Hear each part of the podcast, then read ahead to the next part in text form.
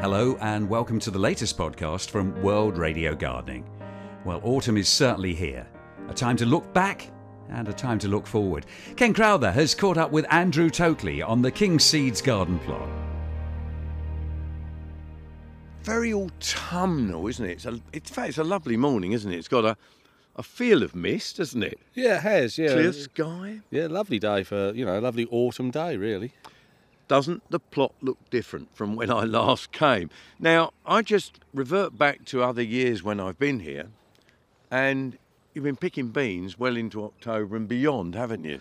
Yeah, we this have. year, I was going to say no. No, I mean it's strange. I mean, beginning of September, you know, um, I was picking beans 15, 16 inches long, um, runner beans, but uh, we had then about two weeks after that we had those strong winds, and cough, they took a batter and it didn't blow them down or anything, but it it bruised and battered anything that was there, including the young ones that were coming on, and they just sort of like shriveled.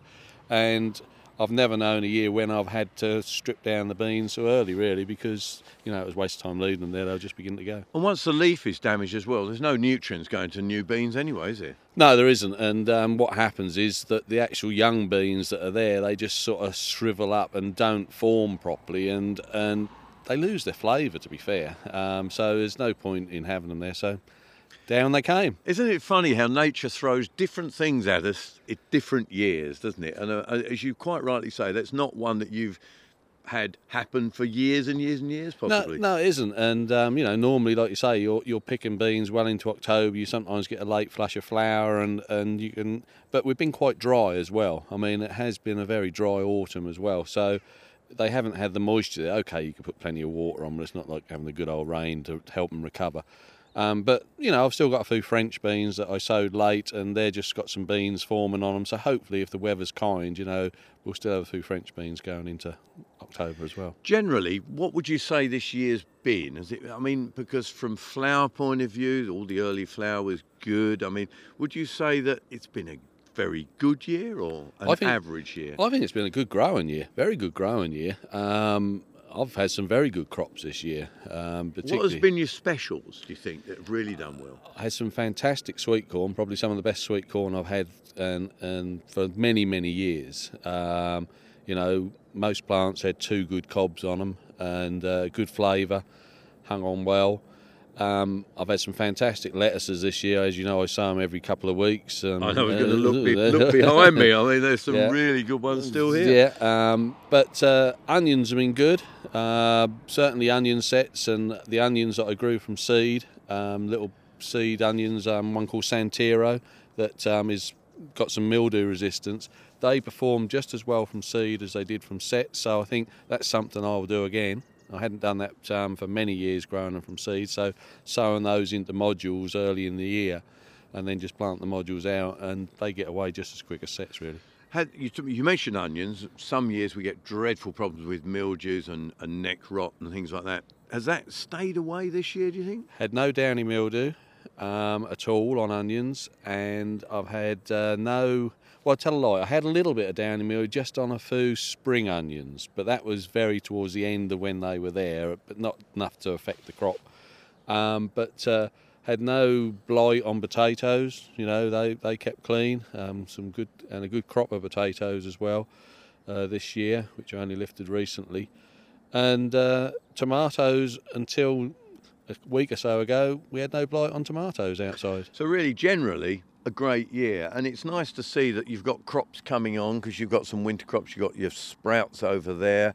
Anything else that you're going to put in for the winter yet? Yeah, I mean, obviously we've got the, the sprouts you say. I've got some savoys and sprout and broccoli and uh, um, some winter cauliflowers that I've got already in the ground, um, all growing. I should be planting out a few spring cabbage in a few weeks, um, as well as some winter lettuce. So planting now, so they will come in very early next spring. So they'll sit outside all through the winter, um, as well as um, some spring onions. So um, I've got some spring onions that I've done the same way as I do normally winter spring onions. Um, I normally sow those into modules um, for the summer ones. So I thought, well, I'll give it a go and try it for the autumn ones. Um, easier than direct sowing into the ground, and then I can plant those out um, as and when I've got a piece of ground ready. What lettuce do you use for winter lettuce then? Be winter density. Um, Still a good one. still a good one. There's not meant. The problem is with winter lettuces, it's only really gardeners that would do it. You wouldn't see a commercial guy growing winter lettuce. If he was, he'd be growing lettuce under glass through the winter. Um, but outside, you can grow winter density, or there's Arctic King as well. Um, one's a cos type lettuce, one's a cabbage type lettuce, and um, but you can sow those. Okay, you might need to put a little cloche over them just to keep the worst of the winter off, but it just gives you a little bit of early lettuce early in the year. And you mentioned spring cabbage. Um, of course, we've seen varieties of that change over the years, haven't we? We have, yeah. I'm growing Spring Hero, um, which is a round spring cabbage. Which the only reason I'm growing that is because it will come in a lot earlier. It's a hybrid than you know. You can grow one of the old-fashioned OPs like Wheeler's Imperial or Flower Spring or something like that, but they stand on your ground for a long while. They'll make you a big cabbage, but they're a long while producing the and you want it clear, ready to go again. I want? I want, I want a spring cabbage that's going to produce me a spring cabbage. You know, it'll be about the size of a small football. I can eat, um, clear the ground, and start, like you say, again on, on that piece of ground. And that's what's funny, isn't it? There we are talking about next year already, aren't we? We are, yeah. I mean, uh, it's you know, you've got your winter crops, you know, and I've got carrots there under a, a nice uh, fleece tunnel there that will be ready to harvest for Christmas that were sown in June, and that's what they were planned for. And with gardening, people, it's funny how you see people with allotment, they'll go like mad early in the year, and then they've got a lot of bare ground. They don't think that you've got to have crops that keep coming on all the way through. And if a bit of luck, you know, I won't be buying any carrots for a long, long time, and certainly I'll have plenty of winter greens. Ken speaking to Andrew Tokley on the King's Seeds garden plot. So that's vegetables. What about the flowers? Now, I've walked across the veg plots with uh, Andrew, and uh, Andrew, uh, particularly, you've increased your flowers that you've grown this year, haven't you? Yeah, I grew a few extra flowers for cutting. Um, so I've always grown a few chrysanthemums, and uh, they've been good this year. They're this doing year. looking good still. Yeah, yeah, they're still okay. Um, I grew some statice, which has been nice um, to cut and uh, to use as a filler in some vases. Um, a few asters, um, that's one called Duchess Mixed, um, just going over now, and some zinnias. And this has been a, you know, the year this year has been a great year for zinnias because it's been warm, you know, it's been hot. No mildew. No mildew, no. Um, so again, I grew a taller varieties so that you can actually use them for cutting some of the um, nice sort of dahlia flower types. Yeah, and it's got some pinks, oranges, some reds in there. It's looking, they're looking, still looking a few, few good cuts. yeah, there's still a few there. there. Still a few there. You cut a few flowers off, um, sort of hanging on. Hopefully that I can supply food to a lady or give some to for the harvest festival. So um, yeah, that'll be that'll be okay. With statice, do you keep them dry or do you only use them as a cut I flower? only use them fresh, but I mean, yes, you can use them dry. I know some people who um, I give Hang them 'em to, up, they hang they? them up and keep them as a dry flower. Now, next to that, you've got a fantastic show. Now, I mean, here we are, it is autumn, and we're well into autumn, but wow, tomatoes, reds, oranges, they're all coming through, aren't they? Yeah, fantastic crop of um, outdoor tomatoes. Who says you can't grow outdoor tomatoes? You know, um, and this is really. Um, I grew these one for, for myself to eat, but two, I always do a little bit of a trial with these because, as you know, the biggest problem with growing tomatoes is blight. Anybody outside who's tried to grow tomatoes, they'll, you know, if there's blight about, they'll get them.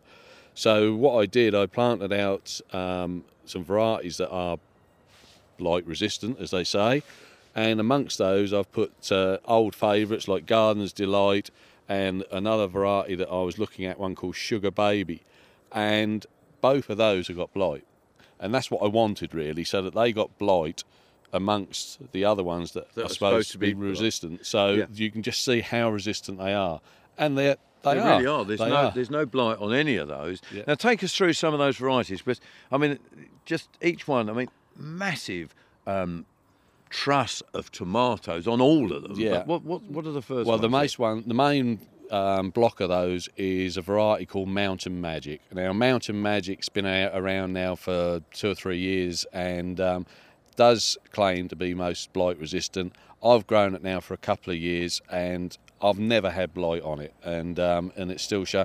The thing with it is, it's got a good skin, um, good flavour, and it has got resistance to the latest strains of blight because, as you know, they, They- they change. And that's the problem, isn't it? That is. all breeders are having, isn't it? Yeah, I mean, what we should say, they're not blight resistant. They've showed tolerance against blight because, like when we go every year and have a flu jab, they give you a flu jab to what they think the flu will be that year.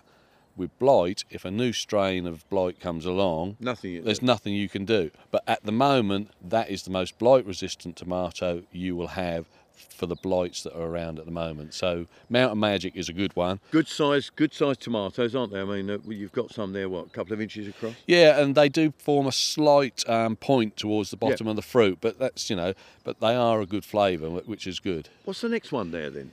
Well, there's- a s- much smaller tomato. Yeah, there's a smaller one which I'm trialling out, one called Red Pearl, and that came out of the um, USA. And uh, again, they claim it's got some blight resistance. At the moment, it has, and looking good. Yeah, and you know, for a small plum tomato and a good flavour. So, like you would say, if you went into the supermarkets, you can buy these small plums on a vine. That sort of size tomato, um, and uh, you know, showing good blight resistance at the moment. Then on from that, there's a cocktail type or a, a small cherry. Um, that again is a trial. It's only under a number at the moment that I'm looking at. Um, so hopefully in a couple of years there'll be a, a cherry and a and a um, plum type that will go alongside Mountain Magic that we'll be able to offer um, to, to customers to grow a good range of blight resistant tomatoes outside. The one from America, you said is called. Red Pearl. So is that out already or not out It's- yet for, it's- for it's- us here in the UK? It's out commercially, um, in other words, for the grower. Yep. Um, but it's not yet out, as far as I'm aware, in any mail order catalogues. so a king's looking at that. We're looking at that. that. That's one of the reasons why we do this, really. Um, we like to see how it performs in our own backyard before we'll actually go because. Not being funny, the blight that's in America could be different to the blight that we have here, so that's why we test it out. And um, actually, I was talking to the breeder of the variety the other week, and he he didn't think it was as blight resistant as it is. I said, "Well, I can come and show you it, it is because I've got it there um, on my own trial." So which to me is the proof of the pudding, really. And there's a few others in there that we're looking at as well. You can see there's a beefsteak type there. Yep. It's um, it's a makes a big fruit. It doesn't crop very well in the UK, um, so I don't think we'll go with that. It's got some good blight resistance, but it doesn't um, fruit early enough in the UK. No, it's very green that That's one, right. isn't it? Yeah, very so, so that's not going to really work. You know, again, that's a, that's a variety that came out of France, um, but uh, that they have hotter time, temperatures than we do, so it would ripen up a lot quicker than what it does here. So, but if you don't try these things, you won't know, and that's why um, it's good when you can grow on an allotment site like this, because if someone gets blight or someone gets a disease, it will spread through the whole Very site. quickly. Yeah, and that's a good test. Whereas if you grew this in isolation on a on a field in the middle of nowhere, you're not going to get that sort of. So, it's a good way to test for home gardeners. Ken Crowther speaking to Andrew Tokley on the King's Seeds garden plot. Well, winter threatens, but there's still plenty to be done before it arrives. But when you do get round to putting your feet up and having a bit of a break, visit our website once again here at World Radio Gardening and listen to the next podcast. Thank you for listening to this one.